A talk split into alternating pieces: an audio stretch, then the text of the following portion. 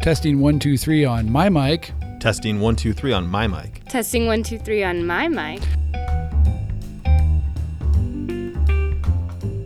I'm Todd Mizener, I'm Paul Colletti. And I'm Meg McLaughlin. and we're talking pictures. Now, if you're a regular listener of Talking Pictures, uh, we've been kind of lighthearted lately, uh, talking about Bill Murray and, and John Deere Classic and whatnot. And today's podcast is going to take a bit of a dark turn. Let's get heavy. Let's Yeah. get heavy. Oh, Yeah. Uh, he's not heavy. He's my brother. Is that how that Yeah. goes? Um, our uh, Meg is here, and Meg is our photo intern. And Meg's uh, experience in the business is limited to about a year. And um, on Though you, Sunday, you might not be able to tell that from the images she brings back. Ooh, thanks. Yeah. no, that's very true. Meg is. Um, I've said this on the. I'm, I'm on record. You know, this podcast has put me on record that I've, I, I say nice things about her on a regular basis. Yeah. She's come about as far and about as fast as anybody I've ever had to, um, the pleasure to work with. Yep. But Meg's first experience with, I would say, chaotic and Yeah. dark news Mhm. uh, came this Sunday with a drowning. And Meg, why don't you uh, set the scene for us? Okay, so I come back from a minor league baseball game and I'm editing through some photos, trying to figure out what the best take was, doing just my regular workflow when someone had come back from the copy desk to tell me that someone had told her she didn't hear it over the scanner yet but she had been told by someone that there was search boats out on the river. Literally maybe a few seconds later you hear the call that there was rescue boats out on the river. So me and another reporter Laura Anderson Shaw we went out to um, Park in Rock Island, where we saw plenty of police cars, plenty of people, like maybe a hundred spectators just lining up the whole. There's a big balcony, and then it goes down stairways to the docks into the Mississippi River, and there's just tons of people just looking out into the water, and. We quickly learned that this is still a search and rescue mission, that it's only been a few minutes since they had gotten there, and at this point we had just we were just trying to figure out what was going on there was quite a number of emotional family members lots of people crying And, and what proximity were you to the emotional people? oh from maybe 10 feet away max Okay. Hmm. And how were they reacting to your presence? Yeah. they didn't react to my presence and that Okay. was really interesting and i can tell you it was the first time that i'd ever been around someone that was grieving so tangibly almost where mm-hmm. you could feel this woman's heartache and she's screaming and pounding on the ground and saying she doesn't know what she's going to do now he cannot be dead. And this was her fiance. They were to be married that next week or next month somewhere in between very very near future they were going to be married um, his best friend started to arrive and was also talking about the wedding. Most people were just screaming and crying because they were going to be getting married very, very soon. And I had no idea. Do I take the picture? Do I find a different vantage point because I'm right next to her? There's no way I can muffle this shutter. There's nothing I can do. She's going to know I'm taking a picture of her. And at this point, I don't know because I am heartbroken for her how to explain to her why it's vital that I took this picture. So you now you got a lot of really good emotional pictures from this. How did you then um, mitigate the circumstances? And did, did you back up? Did you use a different lens? What did you do? Well, that's interesting. So my camera has been acting up lately, um, as they occasionally do. And there was I have a longer zoom lens, a 70 to 200, and I was trying to get it to so I could be from a longer distance away and be able to get a picture of her with maybe more privacy, being able to give her more peace, but it ended up being that the lens was not talking to my camera at all and anything i shot was black and the sun was going down. It's about 8.30 8.45 at this point and the only thing i could think of is that there must be too much weight on my camera.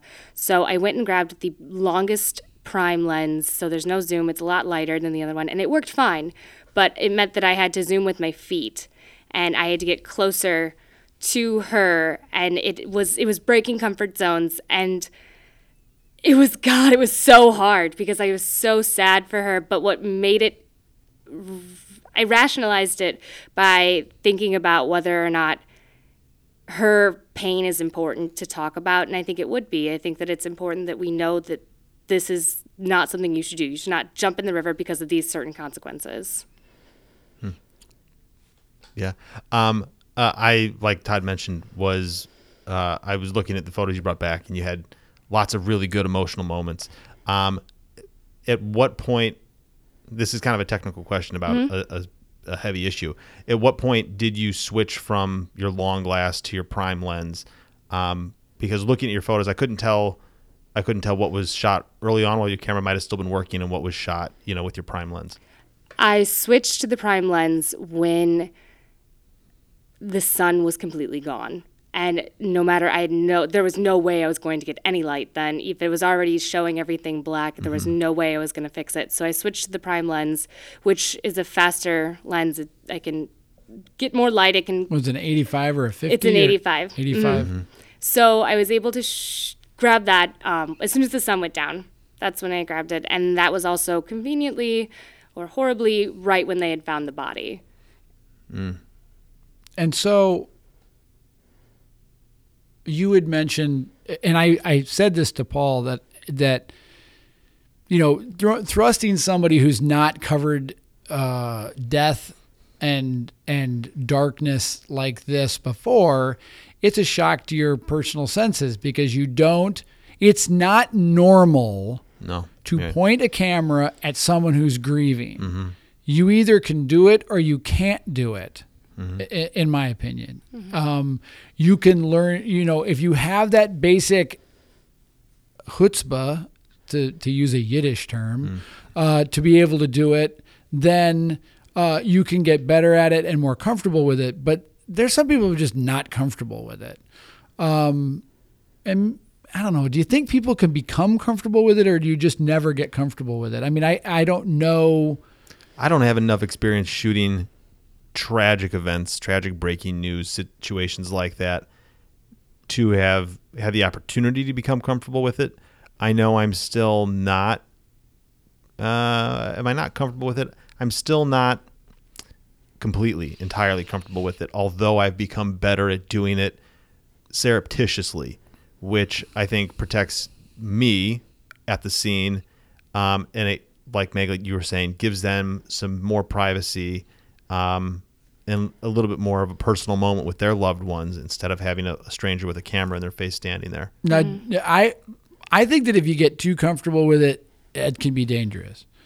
I, I think Sure. that if someone becomes so dead inside that they mm-hmm. don't care about offending someone, then you're probably slipped over to another another realm as mm-hmm. opposed to being someone who's completely uncomfortable that can't do it. If you're so comfortable with it that you you do it without f- any kind of forethought then that's bad too. Yep.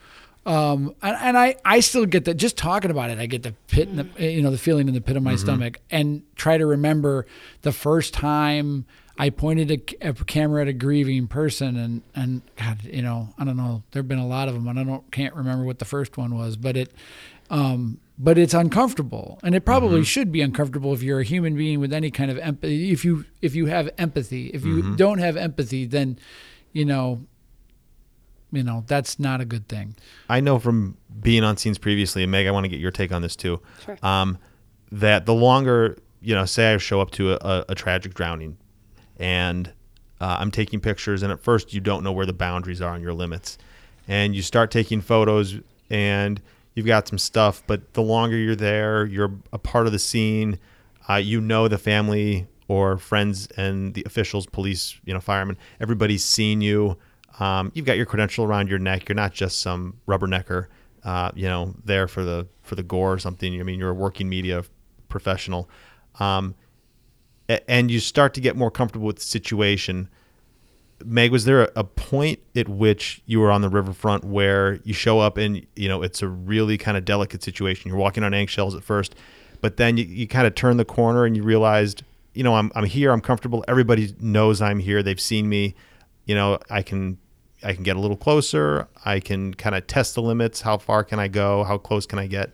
I mean, did you get comfortable at a point and just kind of No, I didn't No. get honestly, I didn't get comfortable because this was a unique situation where there were people allowed to view the river since it's such a, it's not like you can close down the street. Anybody mm-hmm. can be looking out at the off there because there's that bank Right. that you can look over. So there were so many spectators that also kind of didn't really understand what was going on and making jokes and laughing. And there was so, the mm-hmm. tension was just, you could cut it with a knife. Like you could feel it. And so no matter how long I was there, and there was more family coming and coming and coming till there was maybe 10 or 15 family members and friends hmm. that actually showed up there. And it was such high emotions that there was a huge fight that brought out between two family members of the victim hmm. and they had to be pulled apart and carried to different sides of the park because it was so rough. So throughout the entire situation it was almost like hope started to disappear. So everyone became more and more uncomfortable. When it became less of a search and rescue and more of a just recovery mission mm-hmm. when hope started disappearing nothing was happy. Nothing was even remotely calming or peaceful whatsoever. Did you ever fear for your safety? no. I, uh, not at all. Did I, I mean I, I? There have been times where p- people have physically threatened me. Yeah. And I'm glad that no one physically threatened you. That would have made it even worse. But, um, but yeah, I, I, I. uh, Sometimes people in these kinds of grieving situations, uh, because they don't know what to do with their emotions and they're experiencing emotion that they've never experienced before, their only option or their first option, I should say their first option is to lash out and their the and we can be that person that they lash out at. And so then you kind of got to get you know know in advance that people are may yell at you and you just kind of respectfully go, you know, apologize. I'm sorry that, you know, I'm, you know, I'm sorry that you're offended or you're upset. I didn't mean to upset you or don't even say anything and just put your hands up and, and That was my back, biggest and back fear. up. Yeah. Um, that you were going to be called just- out by a family member. I didn't want anyone to call me out. That was my biggest fear. Every single news station and newspaper in the area was there. And so, and you have the TV guys and the reporters. They're all kind of, it's kind of like cliques, like the high school cliques. They're all in different corners of the area right next to the dock. And they all were, who's going to go up and talk to him first? It's all about timing, which I know we've talked about quite a bit on the podcast. It's who's going to talk to him first because she is so emotional. Mm-hmm. The fiance, the one person that you want to talk to because she was the only one that was actually there at the time. So you want to know what's going on because no one wants to be there for three hours, and that's how long it took for them to find the body. Mm-hmm. So it was basically just who wants to talk to her, and then I know she had to have heard it. I mean, we were 10 feet away. Like, there's no way that this woman had no idea that we were talking about it or awkwardly looking over at her when she would start screaming a little bit more. She had to know that we were right there, or mm-hmm. that, and she had to have known that I was pointing my camera at her. And I just didn't want to be one more camera, and I didn't want to be the one that got yelled at because I felt so sad for her that all I wanted to do was to be helpful, and I couldn't imagine being harmful. I didn't want her to think that at least, and that was my biggest fear was being lashed out at.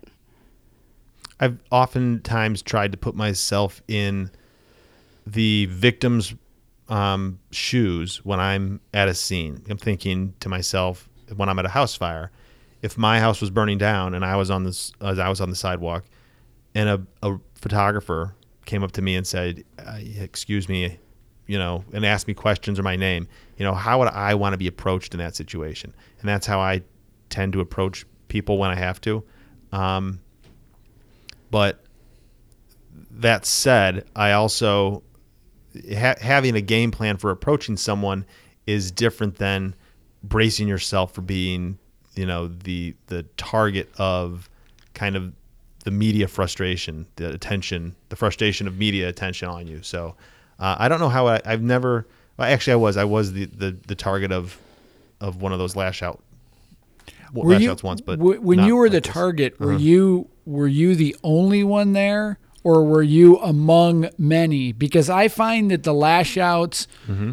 occur more when you you you are. I, I'm six four and I have red hair. Yeah. I'm I'm you know I'm a tall guy Mm-hmm. and I'm I don't blend in very well. I mean I try to blend in, but I don't. You know most I don't I just it's hard to blend in, Mm-hmm. and so you try. Um, but if you're the only one, then you really aren't blending in. But was if the only one. Yeah. See, Yeah. and I think that that tends to be. And I, you know, it's weird. There's a strange dynamic with television that people watch television and it's TV is very fleeting. Mm-hmm. Um, it's on at ten o'clock. It's on. It's gone. Yeah. But the newspaper sits in front of people on the on the coffee table or or Yeah. on the web and it sits there and sits there and sits there. Yep. And I think that people find newspaper photographers more intrusive Yeah. than than TV photographers. Mm-hmm. And I, I I think that's buried deep in their head somewhere. I don't think they consciously think that. And I think it's also because of all of the media attention that people give uh, celebrity photographers or paparazzi Yeah. who are vultures. Mm-hmm. Um, and if you're a paparazzi and listening to Talking Pictures, feel free to send me an email at tmizener at qconline.com. Um, but, you know, those guys are making a living, but, Mm-hmm. you know, it's kind of gross. I mean, for me, I mean, I Mm-hmm. don't think I could do it. I mean, Not that. Not me. um, and I and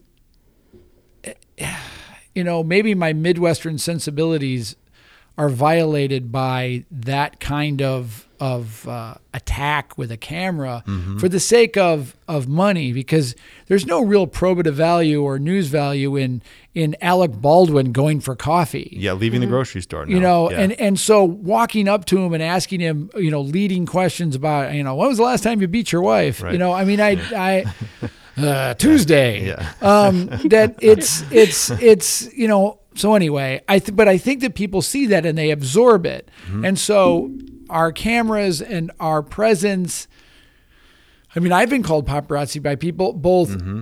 because they really thought that that was the right term um, Yeah. and by people who are joking. Yeah. And when people are joking, I'm not. I suffer from the correction gene go, runs deep in my family, and I try not to let it come out very often Mm-hmm. in public like that. But if someone does that to me, I always stop and correct them. Mm-hmm. That that is like calling a cat a dog. Mm-hmm. and- or a, or a dog a cat. These are two different animals, man. Yep. And so, um, you know, I, if, anyway. So, but I'm glad that nobody that you never felt physically threatened, and I think that a lot of that has to do with the fact that if there are lots of police mm-hmm. and there's Yep. lots of photographers, it diffuses the anger. Yep. And so when you're in a really tense situation like that, as much as you might want to get the the exclusive picture, it kind of reduces the tension and you're not I mean Meg is is tall and blonde. Mm-hmm. You know, she doesn't she doesn't has a hard time, you know, blending Right. in too. Yep. And so uh anyway, I mean it What was also hard about that was the you didn't know who exactly was family because there wasn't ever yellow line because the docks are past this bank. You have to go past and then down a staircase, but there's a big fence that's got every, that was locked, so you couldn't get down there. So everything else was on like you they were in the same distance as we are. So I Right. didn't know if this person was a family member or a friend or a spectator because it just all started to blend in. Mm-hmm. And I could hear the reporters starting to talk from both newspaper and TV, they were talking about things that were kind of graphic about other cases they've covered similar to this or things that they know like oh that must be oh yeah do you see that that they're definitely grabbing the body right there. That's absolutely the body. And i saw that the woman's mother is right next to him and she starts to cry and kind of walks away. And that was also i didn't want to be the one that did that either. On my because i have no idea. It's my first time ever covering this and i just keep hearing Todd Mizener's voice saying that he's never not pulled the punch, and I want to pull the punch. I want to make sure because I always thought that I could do this kind of stuff. I could take the picture because I do believe it's important, but oh, I just didn't want to be the one that had my foot in my mouth. I didn't want to be the one that was like, oh, that's definitely that's definitely this person's insert limb here being taken out of the water. Yeah, it, you what you can't hear on the podcast is Paul and I both cringing Yeah, up our faces at faces. the word that uh, media uh, people were talking uh, in this fashion close to uh, family members because I it's um, I know we've mentioned it before that it's it's a coping mechanism because Yeah. members of the media cover this stuff not regularly but not in, infrequently. Um, but there's there's also there's also a lot of tactless members of the media who who should know better than to act the way they do despite needing to cope. Oh So, yeah. yeah I mean I, it's it's you know and I can't say that I've never uh, I mean I yes dark humor does bubble up to the surface when you're covering something like this but it you can't, you can't do it next to the family. No, no. That's just you know, I don't know. I it just it's just it's just bad form. It You, doesn't you might do be us any- working. You might be a working professional, but you're not acting professionally if that happens. That's exactly right. Very well put. It was so hard to tell too, though. In their slight defense, it was just so hard to tell. But I was lucky Mm-hmm. that Laura Anderson Shaw and I are we have a we make a good team, I think, and we were able to talk via text, or we would walk up to we would go somewhere else to talk. But we made sure that we were not going to be the ones that were talking next to the family, and yeah, that would that would just be awful. It sounds like you know, and I and I was gratified um, that you had mentioned that the that the podcast that we did about um, the dark side, which was what podcast two, three, Uh, Four. somewhere in Three or four. four? It's Oh, four. Okay.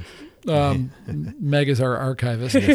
um, that that the we one of my goals in this doing this podcast was if young photographers should happen along and find us that they could get some information from us who are we've got you know a fair number of years under our belt um, and that some of our expertise and experience could uh, trickle down to them so that when you're standing along the river and you're at your first drowning that you can hear my voice say you gotta take the picture and let someone else sort out you know if we don't run it we don't run it Yeah. but you can't self you can't edit at the scene and and think you're doing your job it, it it's so horribly cold to say that but it's just true Yeah. in this not business even- it's yeah. just It true was probably was it three or four years ago, Todd, that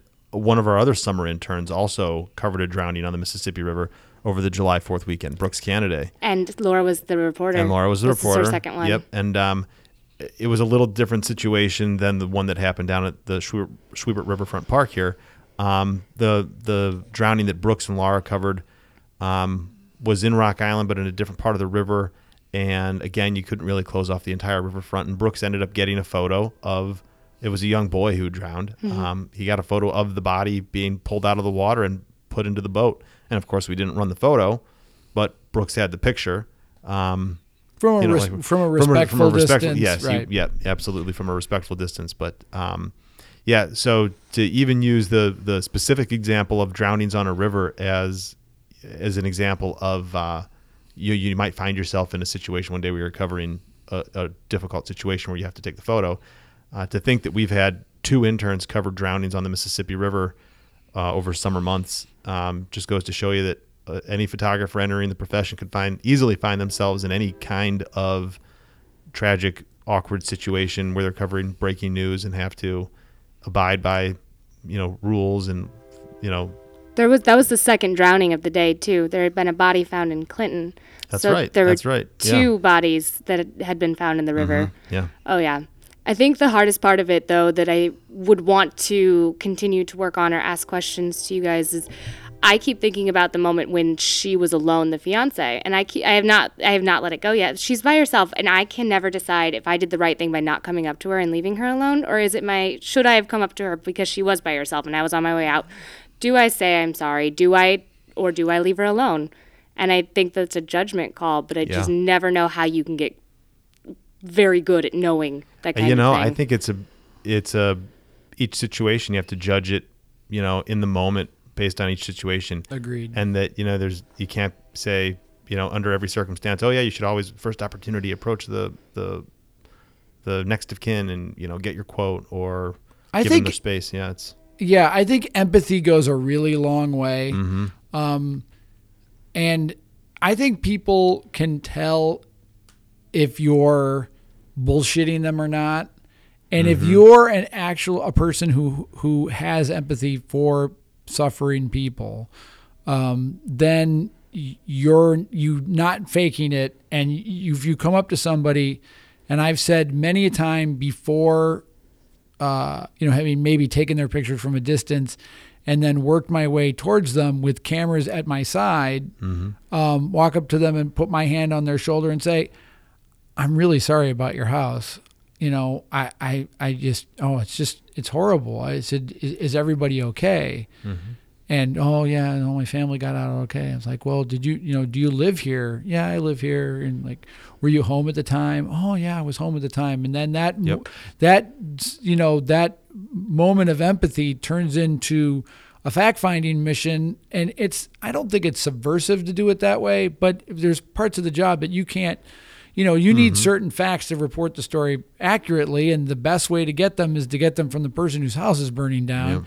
And some people want to talk, and some people want to just say "f you" and walk away. Yeah. And you know what? You have to respect the "f you" people because that's the way they feel. Um, but I think that the people who understand you're going about your job in an honest, thoughtful manner will usually talk to you. Your situation in the river, when you add hysterical family members and Yeah. and looky loos to the situation, rough. it gets I. th- That's the reason why I wanted to talk about this particular episode on in this podcast because it's a highly charged emotional uh, Yeah. uh, event to get to to you know break into the into the business. I mean, with each with each passing assignment, like today, nobody got. I mean, you you shot you know a guy learning how to drive a truck today. You know, there's no fear in that. You know, uh, there you know that was I got to learn. You know, maybe try this angle next time or whatever, and that experience is going to help you.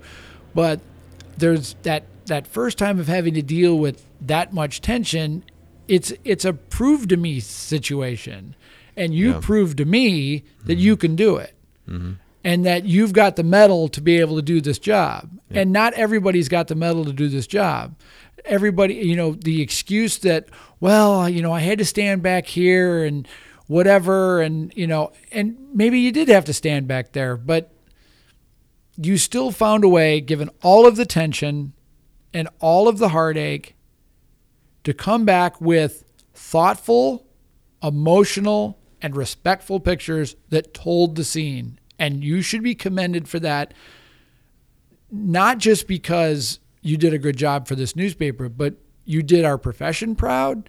And you also um, transcended your experience your level of experience. Um, Meg's got a bunch of degrees, but she's a theater major. Yes, I am. Okay, and so the emotion that that she's used to dealing with is theatrical. Did any of that your theater training help you deal with these people, or is that just because it's too real? It didn't have any effect. I'm really happy you brought this up because I would have forgotten because that was a big part of it.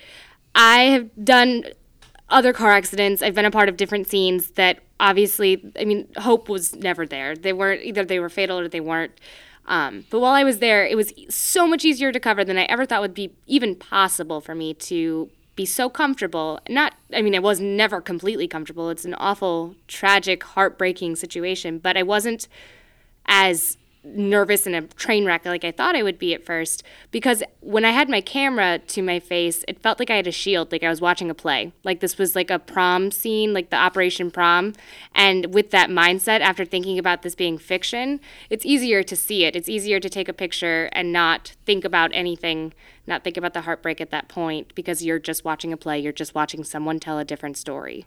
And so that came into huge, huge parts of any other type of hard situations that I've covered, except for this one because it was too real. You just you, no one is that good of an actor to be falling and slamming onto cement because their heart is broken.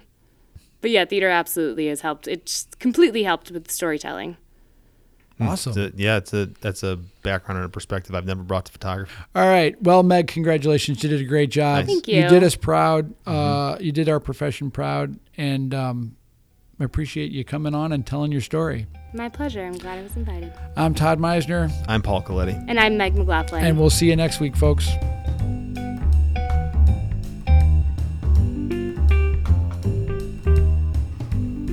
Talking Pictures podcast is a production of The Dispatch, The Rock Island Argus, and QCOnline.com. To see some of the photos and videos discussed in our podcast, be sure to go to talkingpicturespodcast.blogspot.com. The music was provided by Kevin MacLeod at Incompetech.com.